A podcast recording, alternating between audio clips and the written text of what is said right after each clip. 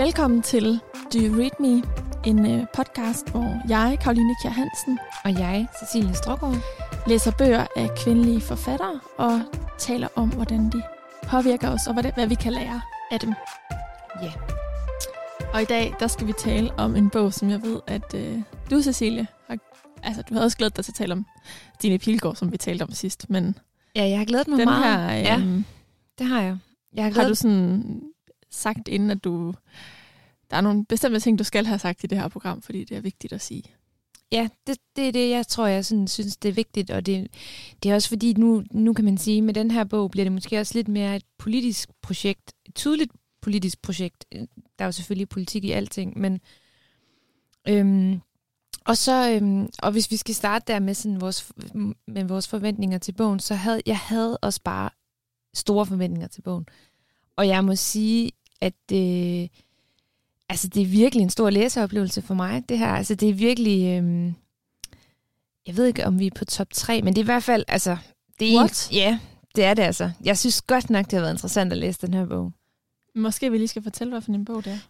Det skal vi. Og det er, den hedder jo, Krigen har ikke et kvindeligt ansigt, med øhm, den hvide russiske forfatter Svetlana Alex- Alexievich.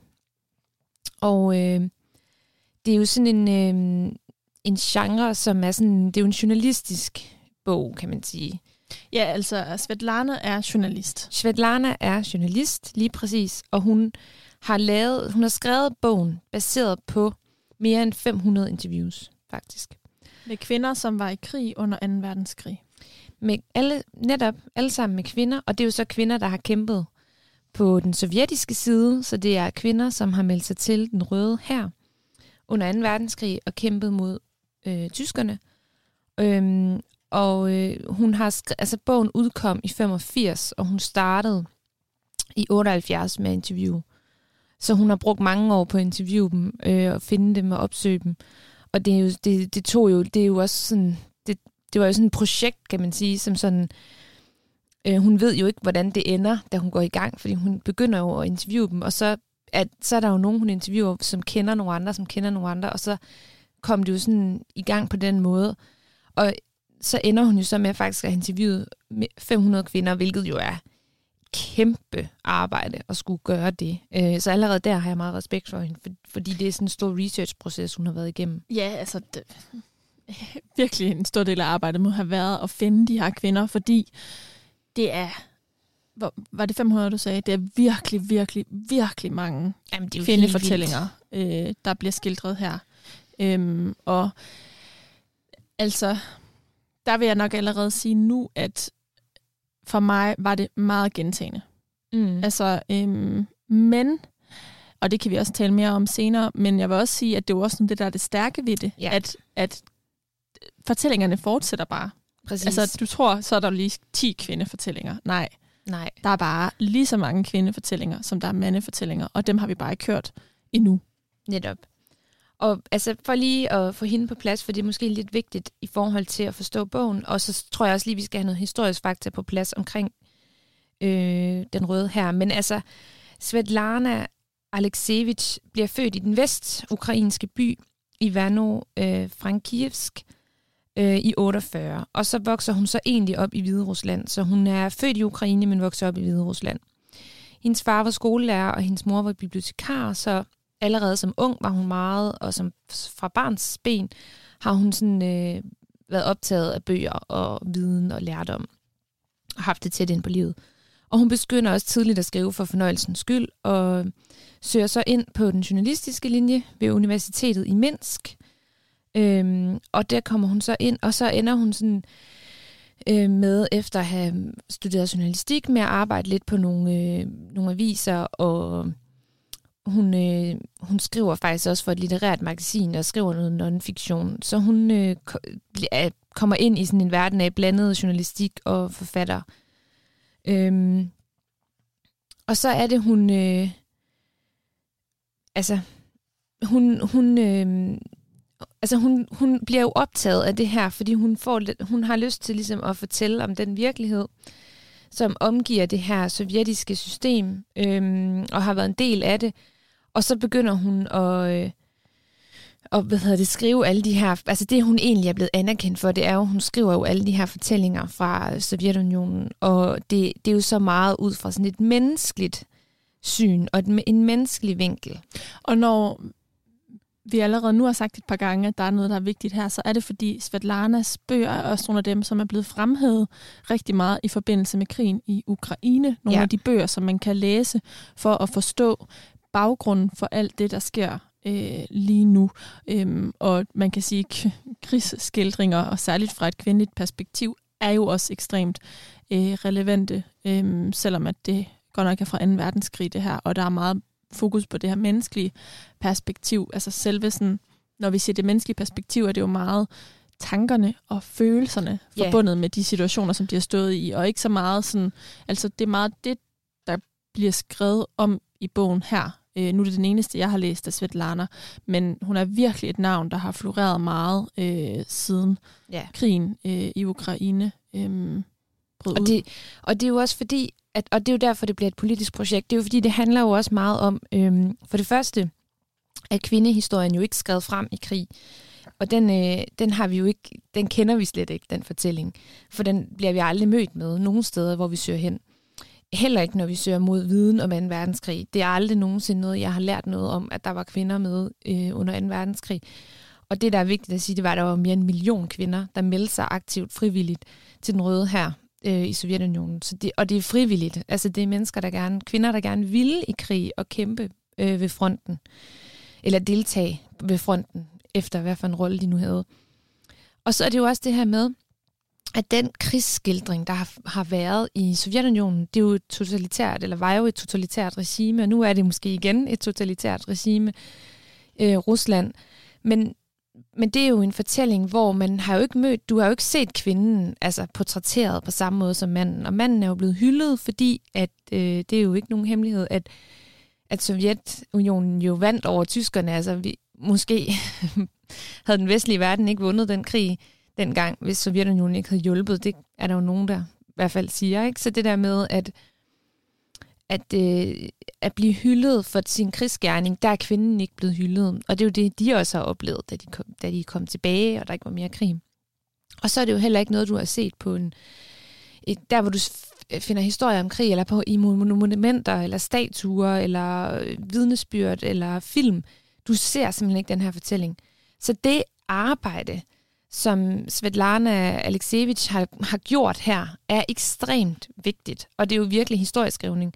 Og så er det jo også nede ja, på den enkelte kvindes beretning, hendes egne minder, følelser, hukommelse, øh, hvad hun har sanset under de her forfærdelige år. Øhm, og det her er hun jo så blevet belønnet med, fordi ja. hun har fået Nobelprisen i litteratur i 2015. Men den bog, vi har læst, altså Krigen har ikke et, øh, et kvindeligt ansigt, og det her med, at at kvinderne har oplevet, at det ikke er en fortælling, eller de ikke er blevet hyldet øh, efter 2. verdenskrig. Øhm, vores manglende viden om det her vidner jo om, hvor lidt der er blevet fortalt om det, hvor Netop. lidt fokus der har været på det. Øhm, og, ja. og Svetlana, altså hun har jo bare været en, der har været med til at sætte arbejdet i gang på en eller anden måde, fordi der er jo mange flere fortællinger, og heldigvis er der kommet et større fokus på det, men, men det viser jo også, altså det er jo lang tid siden bogen er udkommet. Ja. Så øh, de her fortællinger har jo faktisk været der, mens vi gik i skole. Ja. Vi er bare ikke blevet undervist i dem. Det jo, den her bog udkom jo i 85, så den er jo efterhånden ved at være gammel. Øhm, men det er jo så også, altså en del af det er jo så også det her med, at øh, hun har jo også kæmpet sin egen lille kamp, fordi hun er jo journalist og har, kommer jo fra Hvide Rusland og har jo så studeret i Rusland, men kunne jo heller ikke i Hvide Rusland, da Lukashenko kom til, altså det er jo også et totalitært regime, og Hvide Rusland er jo om noget et land, der bare, øhm, det er Ruslands lillebror, ikke? de følger jo med. Og det har jo også gjort, at, øh, fordi hun fik jo faktisk lov til i Rusland, da Sovjetunionen blev opløst, at udgive sin litteratur.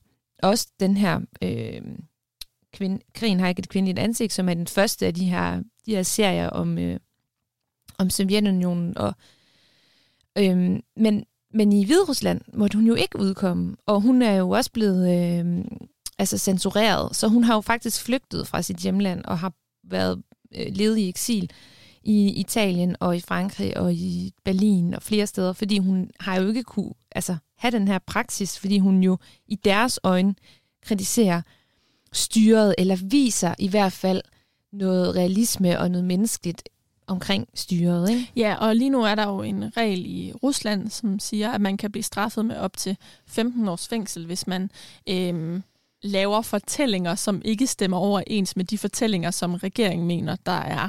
Øhm, og det er rigtig mange journalister, der bliver øh, udsat for potentiel fare, fordi at øhm, de nyheder, som de mener er real news, og som vi i den vestlige verden også mener er de rigtige nyheder, dem øhm, får øhm, den russiske regering til at fremstå som fake news, øh, og derfor er det strafbart, øh, hvis man laver fortællinger, som de ikke mener stemmer overens med regeringens øh, fortælling om samfundets handlinger. Ja, og det bliver jo bare mere og mere, altså derfor er det jo også interessant at læse den her roman lige nu, mm. fordi at øh, vi bliver også øh, bombarderet med øh, vidnesbyrd og udsagn og for, øh, rapportager og så videre fra krigen i Ukraine lige nu. Og øh, så sent som i går, der så jeg lige en horisontudsendelse med, øh, som handlede om korrespondenterne på hver sin side. Ikke? Og det var også super interessant jo, hvordan afbilder man krigen, og hvornår, øh, altså øh, af hvilken side man er på, simpelthen. Hvordan kommer det så til udtryk, afhængigt af det. Men Svetlana har i hvert fald gjort meget for at få øhm, en mangfoldighed frem ja. i de fortællinger, der er blevet skabt om øh, Sovjetunionen. Det er sådan en slags, jeg tror, de er blevet kaldt kollektive romaner, øh, baseret på autentiske vidnesbyrd. Og det gælder sådan set hele serien, fordi hun har skrevet fem romaner.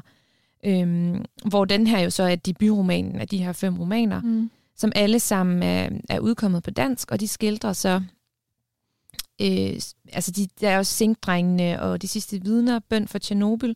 Og Bøn for Tjernobyl, det er second den... Hand tid. Og second hand tid. Og Bøn for Tjernobyl, det er den, som øh, den her meget populære serie på HBO, der handler om øh, Tjernobyl, den er baseret på. Så det er også bare, hvis man har læst eller set serien, det er der mange, der har, så kan det være, at man har lyst til at læse bogen også.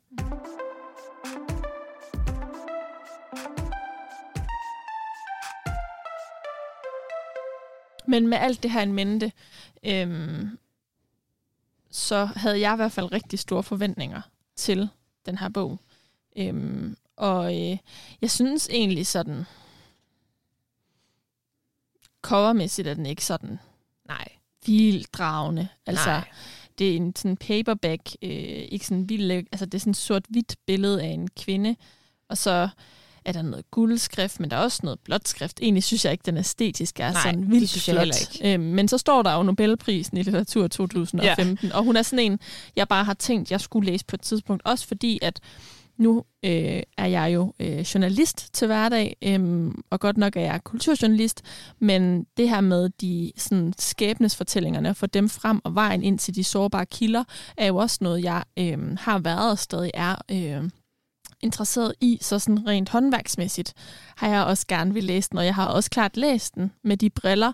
Altså, jeg synes, det arbejde, det, jeg synes, der, det, der er faktisk for lidt tekst for mig i forhold til, hvor meget arbejde hun har gjort. Altså, jeg gad godt, det er sådan en gang imellem, per 50. 20. side, at der er øh, ja. en, en, sådan en kort indledning eller kort intro til, hvordan hun kom på sporet af den her kvinde, hvordan scenen var, hvordan kilden reagerede på, at hun tændte sin båndoptager eksempelvis. Det er ikke så meget hendes, altså Svetlanas fodspor, vi kommer i, som det er kvindernes. Og jeg synes også, at det skal være sådan med en overvægt på kvindernes. Men jeg gad faktisk godt at have hørt noget mere om hendes arbejde frem til de her kilder.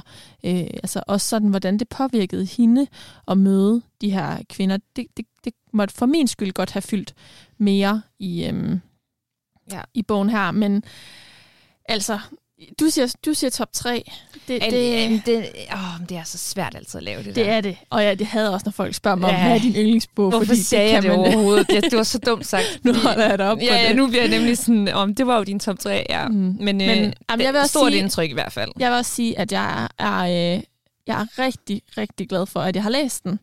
Jeg vil aldrig have fået læst den færdig, hvis ikke det var, fordi jeg skulle. Nej, du, og det er nemlig sjovt, fordi det, det skal måske lige det høre med til fortællingen, at øh, det var dig, der egentlig kom på, at vi skulle læse den, fordi du havde jo læst den før mig. Og så sagde du nemlig til mig, at det, du, du skal bare vide, Cecilie, det er, det er altså lidt af en øh, mundfuld, eller sådan, den er hård. Du, jeg tror, du brugte ordet hård. Den er hård at komme igennem. Og det havde jeg jo så også, det er jo klart, det har jeg jo så med i mine tanker, da jeg så læser den. Men det, der var sjovt, det var, at jeg slugte den på, jeg tror, jeg læste den på fire, fem dage. Fem dage nok. Det synes jeg er vildt. Ja, jeg havde så også tid, fordi jeg, jeg var på ferie, men, men jeg var helt sådan optaget af det. Men det, men det er også, øh, ja, jamen det er meget interessant, fordi hvorfor var det egentlig, du synes, den var så hård at komme igennem? Jamen, jeg synes, den er meget... Øhm, jeg synes, der er rigtig mange gentagelser.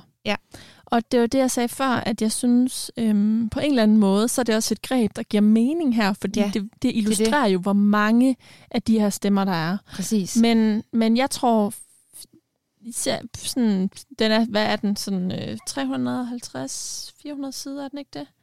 Ja, knap 400 sider. Ja. Altså, efter 250 sider, så måtte den godt have sluttet for mig. Fordi der var jeg ligesom på en eller anden mættet. Jeg, altså, jeg var på en måde mættet.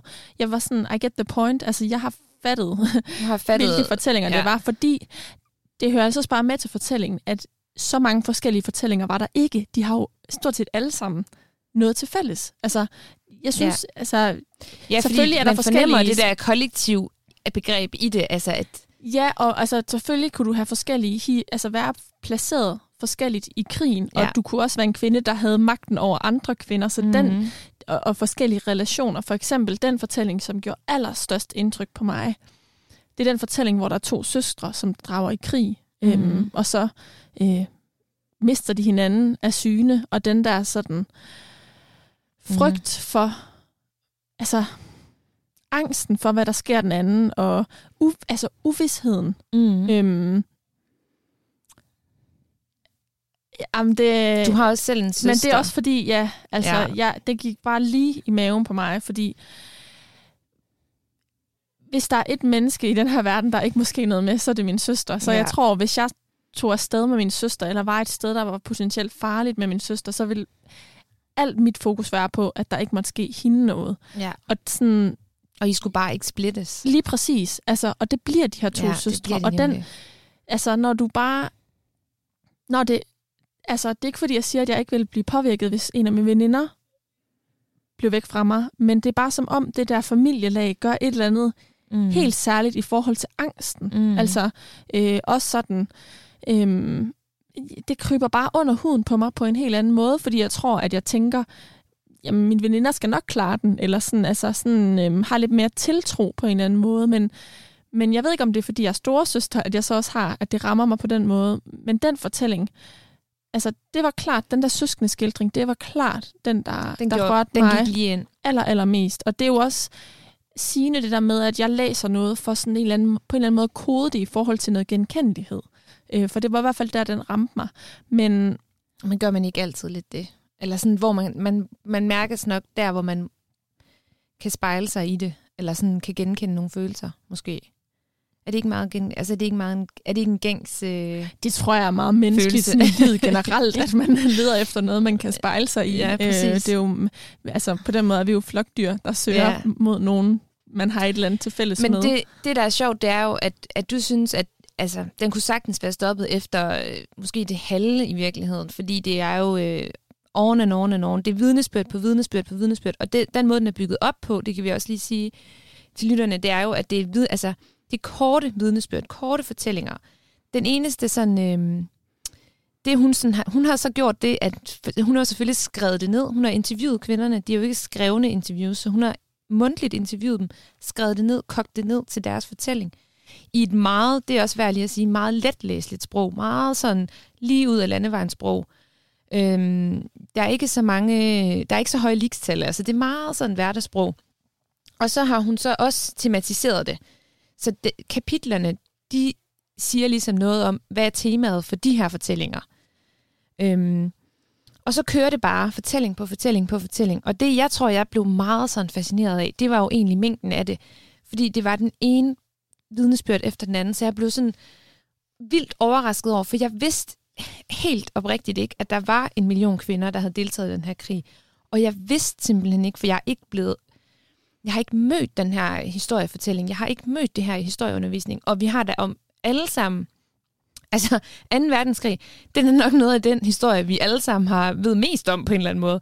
Fordi vi har set film, vi har læst bøger, vi har blevet undervist i skolen, altså det har fyldt så meget, og der er ingen, der har sagt, at der var så mange kvinder, der deltog på lige fod med mændene. Og det er jo også først nu, at kvindeskildringerne er begyndt at komme. Altså, øh, der var sidste år den her film Erna i krig, Ja, som præcis. jo lidt har samme perspektiv Ja. med en kvinde, der drager i krig. Øhm, og, det, og, og, det er jo også meget sigende, at den her bog har været der siden 1985, og det er først nu. Ja. vi har læst den og taler om den. Altså, at der jo også har været det her turning point øhm, Ja. i løbet af de seneste par år, hvor fokus er på, på kvindeskildringerne.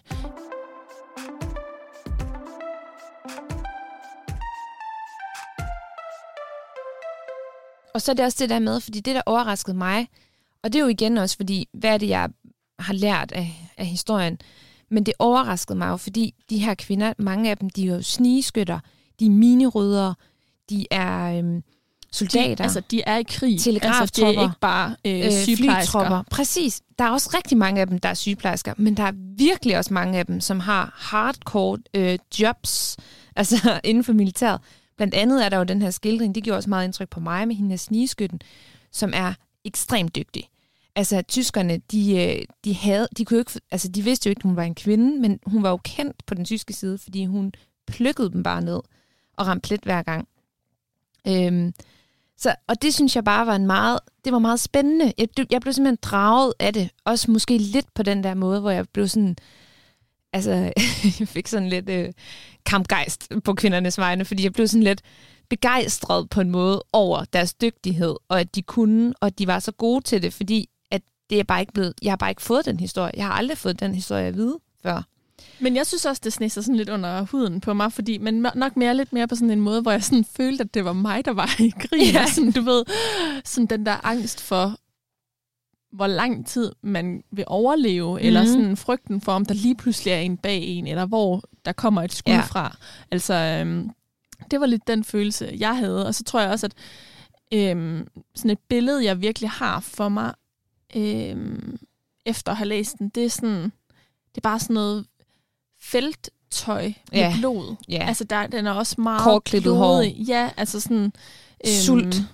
Det, der, den er også... Øhm, det er virkelig krig, altså. Det er, det er virkelig råt. virkelig barsk. Øhm, altså. Og derfor så er jeg da også imponeret over, at du læste den så hurtigt, fordi det er også sådan... Jamen, det var øhm, meget, det var også hårdt. Og det er meget visuelt, og det er egentlig ret imponerende, for det på trods af, at det er sådan nogle korte ja, passager præcis. i virkeligheden. Altså det er sådan, vi taler en, to, tre sider, og så kommer der en ny stemme, ja. og så er det, som du siger, tematiseret. For eksempel øh, nogen, der har fortællinger om netop kortklippet hår. Altså så er det ligesom mm. øh, kategoriseret på den måde. Øhm, men, Og der er nemlig mange beretninger, som også kredser om det der med, øhm, altså øh, tøjet og at være kvinde. Altså det er fordi, at der er mange af dem, og det er det, jeg synes, der er, det er derfor, jeg synes, det giver mening, at der er mange fortællinger. Fordi så kan man nemlig lave det der mønster, hvor man kan sige, en tendens var, eller det var no- normalt for kvinderne, at de følte på den her måde. Og det er der, hvor det også bliver sådan lidt historieskrivning i virkeligheden. Ja, og det er jo også, altså, det var jo også hverdag under krigen, skal vi huske, for de her kvinder, som var i krig, på trods af, at jeg kan føle det der med, at de er i kamp hele tiden. Altså, de, de var jo ikke feminine. Det var jo altså i lang tid, krigen stod på, altså mange år. Lige præcis. Så, så de havde jo også, selvom at de var i krig, havde de også en aften, hvor de kunne føle trang til at nærmest sådan dresse op. Øh, Jamen, de Og- drømmer jo, altså der er jo sådan nogle passager, altså, hvor de drømmer om sommerkjoler, og de drømmer om... men det er jo også det, de tanker stopper jo ikke, selvom Nej. Der er krig. Altså selvom der er undtagelsestilstand, så bliver der jo også en eller anden form for hverdag i krigen, hvor at man higer efter, Ja. fordi man, man jo også forestiller jeg mig oplevede, at jamen, man overlevede alle de Ja, der ja. forfærdelige Og situationer. så skal altså, vi... så, man, man- ja, altså, så det blev også en hverdagshandling frem for at gå på arbejde og smøre madpakker. lige præcis. Og så oven i det, så er de ekstremt unge. De er jo faktisk teenager, mange af dem. De er jo ikke engang øh, blevet 20. Altså, og så hvis de er blevet 20, så er de sådan lige start 20'erne. Så de er meget, meget unge. Mange af dem var jo også for unge. De måtte jo slet ikke. Men så løj de jo lidt med deres alder og sådan noget, fordi de ville jo til fronten. Fordi det var det, man ville. Og det er så også det, der hører med til det. Det er jo, at den følelse fik jeg virkelig også sådan, okay, wow, de vil bare gøre alt for at kæmpe for det her styre. Altså sådan det der med at vil lyve sig til at skulle til fronten. Prøv at forestille dig det, at vi skulle til fronten, og vi vil bare gøre alt, hvad vi kunne for at komme til fronten. Øhm, det er jo ikke, altså...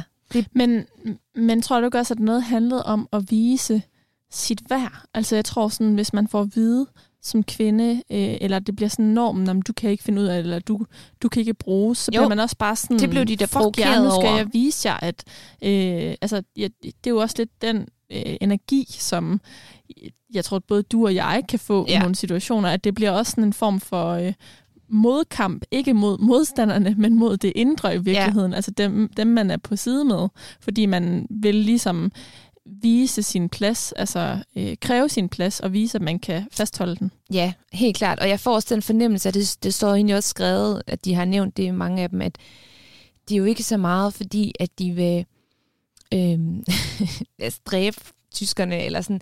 De havde, de havde virkelig et stort had til fjenden, det er helt tydeligt. Men, øh, men det er meget det der med, altså deres eget sådan, fæderlandsfølelse, den er virkelig stor. Deres egen nationalfølelse. Altså, de vil virkelig gøre meget for at kæmpe for dem selv og deres venner og deres familie, og det her land skal bestå. Altså, den, den er jo stærk, den følelse. Og det kan jeg godt sådan tænke, vil den være så stærk for mig, hvis øh, nu står vi i en krigssituation lige nu, hvis øh, Putin fortsætter, øh, og de kommer tættere på, vil jeg så blive og kæmpe på den måde? Vil jeg virkelig sådan tænke, okay, og så at blive indigneret og provokeret også over, at nogen skal ikke komme her og tage mit land, nu vil jeg kæmpe, nu går jeg til fronten med det, jeg så kan, eller det, jeg har. Det synes jeg er vildt. Synes du ikke, det er svært at visualisere for dig? Jo, det synes jeg helt, det kan jeg næst. Altså, det er jo det, det er der ikke nogen mennesker, der nok kan. Altså, man kan ikke, i hvert fald ikke os, der ikke har haft krig inde på livet. Det er svært at forestille sig. Og det, men det er også derfor, jeg blev overrasket, tror jeg, fordi at jeg var sådan, det ved jeg ikke, det er igen også sådan min egen... Mm, ja, jeg har bare ikke blevet mødt med den her fortælling om, at de ville gerne kæmpe for deres land, og de ville gerne til fronten. Så derfor så overrasker det mig bare, tror jeg. Fordi jeg har nok tænkt det meget som den fortælling, jeg er blevet mødt med, og jeg også bliver mødt med nu i Ukraine, det er jo, at det ikke er kvinderne, der kæmper ved fronten. Det er jo den klassiske krigsfortælling, at det er mændene, der går i krig, kvinderne og børnene flygter og forlader ikke, landet. Og det ser vi jo, har vi jo set mange gange i historien, og det er så også den historieskrivning, der altid er blevet fortalt. Og det er også det, vi ser lige nu. Det er jo også det, vi ser lige nu. Det er jo en meget kønsopdelt altså, Jeg ved ikke, hvor mange gange jeg har hørt, at øh, en eller anden kvinde var på vej i toget, altså hvor man har, hun er blevet interviewet, og så skal de sige farvel til faren, fordi altså, hun har det er jo de med, billeder, fordi at ser. mændene må, mellem 18 øh, og 60 må ikke forlade øh, Ukraine. Jeg mener, det er 18 til 60. Men, øhm, ja, ja, altså, det, er jo, det er jo lovbestemt, for de skal jo blive at kæmpe for lige deres præcis. land. Men, men der er jo også kvinder, som bliver, og som, ja. Som kæmper, og det altså... Eller som, måske, måske ja. også bare det der med, lige nu, jeg kan godt, det er også selvfølgelig en anden måde, man fører krig på, men, men alligevel, der er jo mange paralleller og ligheder, men det er også det der med, øh, i hvert fald lige for Ukraine, der er det det der med spørgsmålet om, vil jeg blive og kæmpe, eller vil jeg være flygtning? Fordi så skal jeg også identificere mig med at være flygtning lige pludselig det, kan det ligger jo også meget langt fra det, man måske forestiller mm. sig, man skal bruge sit liv på. Så jeg kan godt forstå, at det er et kæmpe stort dilemma, og jeg vil ikke tage noget af, altså det er jo ikke fordi, jeg sidder her og siger, at man skal være skamfuld, fordi man flygter. Overhovedet ikke, på ingen måde.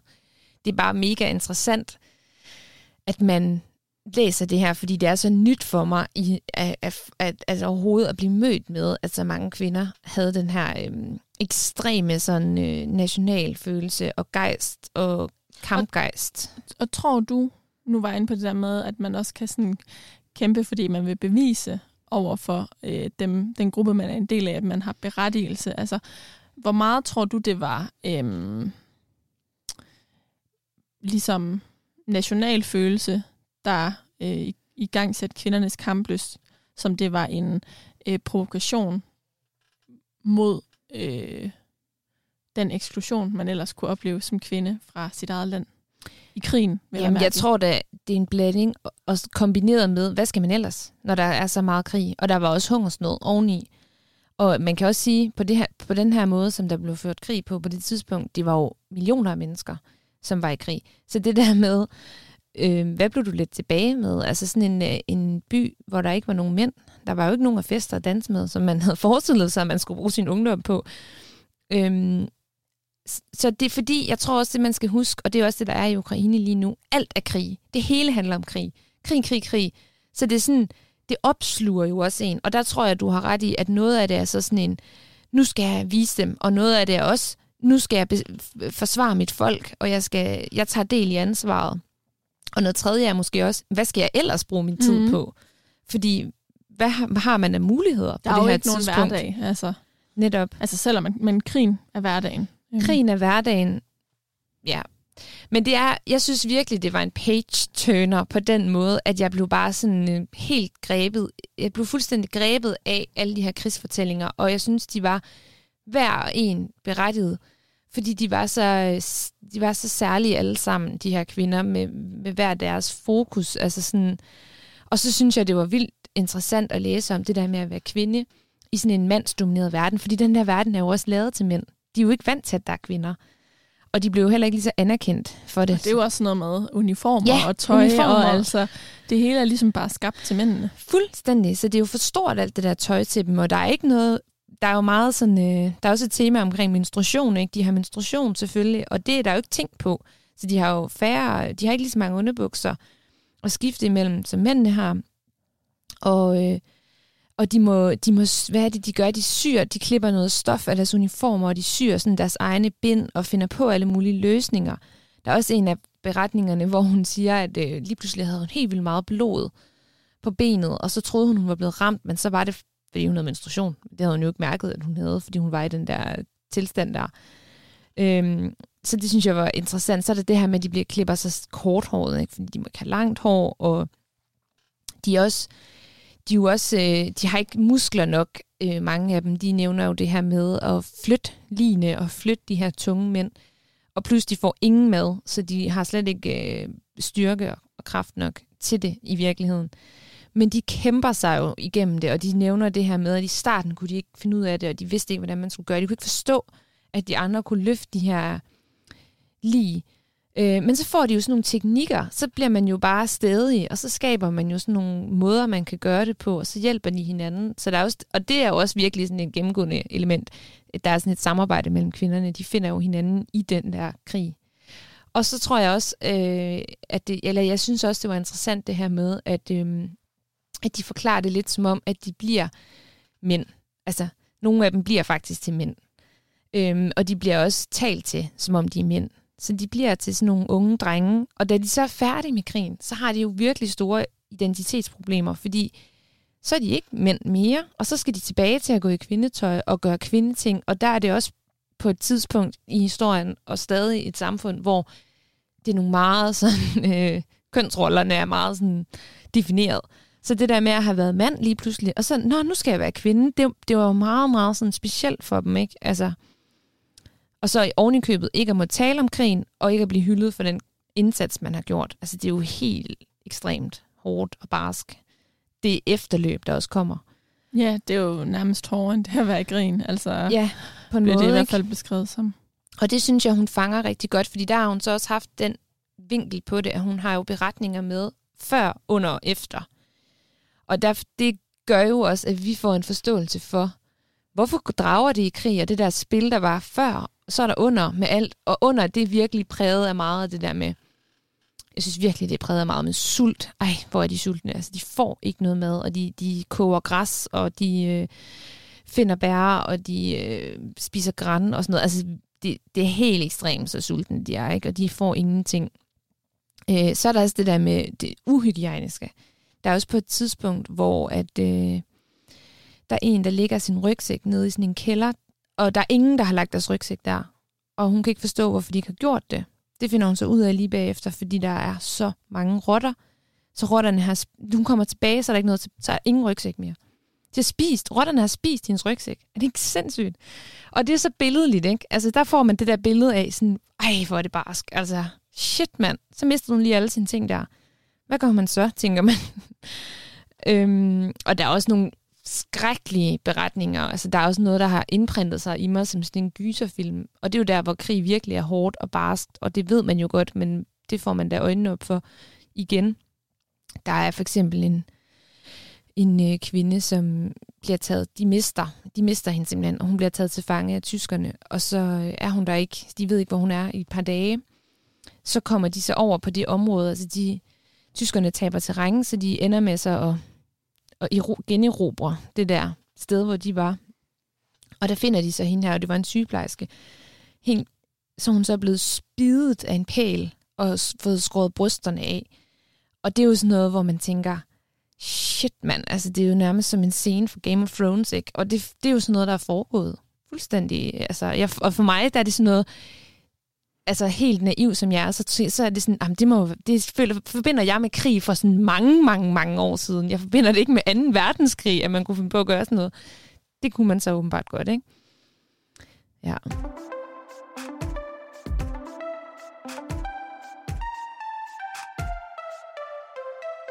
Så det er virkelig en, øhm, en brutal og rå, men også meget rørende og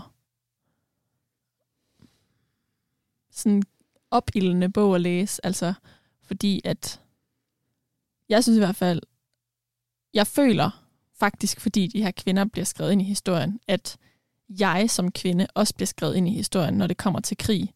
Øhm, og det giver mig en helt anden forståelse for de kvinder, der er i krig lige nu. Øhm, ja, helt klart. Og ligesom at, at de fortællinger er lige så vigtige, eller sådan, det, det giver bare perspektiv på den kvinderolle, der er under krigen. Det giver perspektiv på kvinderollen, og det giver også stof til eftertanke, og jeg synes også, at det øhm, bekræfter en, altså det er vigtigt også at have fokus på øh, fremadrettet, øh, både når vi skal skrive historie, at vi husker begge køn, selvfølgelig, men også, øh, men også den her skam, og sådan, øh, de var meget ensomme, da de kom tilbage fra krigen, fordi de kunne ikke tale med nogen om det, og de, de var også, altså, de blev også, øh, altså, der var meget mistillid omkring dem, og der var meget sådan mistro om, om ah, okay, har du været i krig, og kunne du overhovedet finde ud af det, og du var bare sådan en spinkel lille pige. Og sådan. Så der var sådan et helt skævt billede af, hvordan de blev set på, mens de var i krig ved fronten, og da de så kom tilbage og skulle være de der kvinder, og skynde sig at få en mand og nogle børn. Og mange af dem har jo ikke engang kunne tale med deres mand og børn, om de oplevelser, de har haft. Så da Svetlana tager ud til dem og får alle de her historier, så agerer hun jo også næsten sådan en, psykolog, ikke? fordi hun får alle de her beretninger frem, og det har hun jo været vildt dygtig til at stille de rigtige spørgsmål og skabe den der tillid, sådan at de har følt, at nu kunne de fortælle den her historie langt om længe. Og det tænker jeg, at vi har et arbejde foran os nu, at vi ved, at der er så mange mennesker, der gennemgår krig, og det er, der har jo været mange, masser af krige siden. Men, men det må ikke blive hemmelighedsgjort, og de, de må ikke have sådan en ensom... Altså, det skal være okay at tale om, og det skal være, man, der skal være rum for, at ja, man kan samtale. Og måske også, at, altså, at vi som kvinder også skal være gode til at omfavne forskellige positioner. Ja. Eksempelvis i en krig, at, at, øh, at vi skal hjælpe hinanden, og vi skal spørge ind, også selvom at en kvinde har valgt at gøre noget andet, end det man selv har valgt. Altså, det behøver ikke at være en krigssituation. Øh, forhåbentlig ikke, men, ja. men at man ligesom øh, prøver at stå sammen og være, agere førstehjælp øh, til sit eget køn. Helt klart. Ja, det er jo søsters solidaritet og søsters sind, ikke? Altså at vise den anerkendelse af, det de andre søstre har valgt at gøre med deres liv, og hvordan de har lyst tænkt sig at kæmpe for krigen. Og så synes jeg også, at jeg tager med mig, at sådan nogle voldsomme oplevelser, det gør, at man bliver voksen på 5 sekunder. Og det blev de også. De mistede deres ungdom. Øhm, og det tænker jeg også er vigtigt at huske på nu, ikke? Altså, at det er meget, meget, meget, meget voldsomt, og det er meget sådan, altså det er meget, det hele er så død alvorligt, og du mister jo dine venner, øh, som dør, eller familiemedlemmer, og så bliver man bare voksen på fem minutter, og det der med sådan, det tror jeg bare, vi skal, det skal vi lige huske på nu, at der er bare nogle ukrainer, der virkelig mister deres ungdomsliv, og virkelig sådan, altså, kæft mand, det hele bliver virkelig alvorligt, øh, meget, meget hurtigt. Og der taler jeg bare fra et privilegeret sted, fordi vi har bare kunnet nyde vores ungdom på et helt andet niveau, ikke? Altså. Mm. Jeg synes, det var en virkelig stor læseoplevelse, som gjorde meget indtryk, og som var meget indbringende med ny information også omkring krig. Øhm, men det var også hårdt, og det, var, det er også noget, man, jeg kan godt forstå, hvis man lige sådan skal trække luft ind og sige, okay, nu læser jeg det her, fordi det er voldsomt, og det er øh, barskt, som vi også har været inde på. Men jeg vil jo også øh, lige understrege, at jeg er rigtig, rigtig glad for at have læst den her bog. Men at øh, jeg også lige skulle sådan sætte mig op til det nogle ja. gange. Øhm, og øh, jeg vil bare sige, hvis du, der lytter med, har haft samme følelse og ikke er blevet færdig, øh, eller hvis du giver dig i kast med den, så øh, vid, når du når til sidste side, at det er godt givet ud. Det er måske et godt råd at give med. Mm.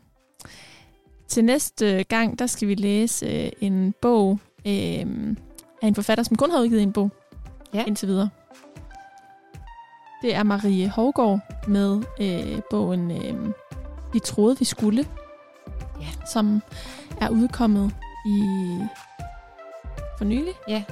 I år, eller hvad? Lidt for ikke så lang tid siden. Øhm, Og den glæder vi os til at læse, og den øh, har vi store øh, forventninger til. Eller det har jeg i hvert jeg har i fald. hvert fald hørt godt om, eller Ja. ja. så læst gode anmeldelser. Yes. den. Og det er igen noget helt, helt andet. Øhm, men øh, tak fordi du lyttede med, og god læselyst. Det er øh, podcasten øh, Do You Read Me, som du har lyttet til. Mit navn det er Karoline Kjær Hansen. Og mit navn er Cecilie Strågaard.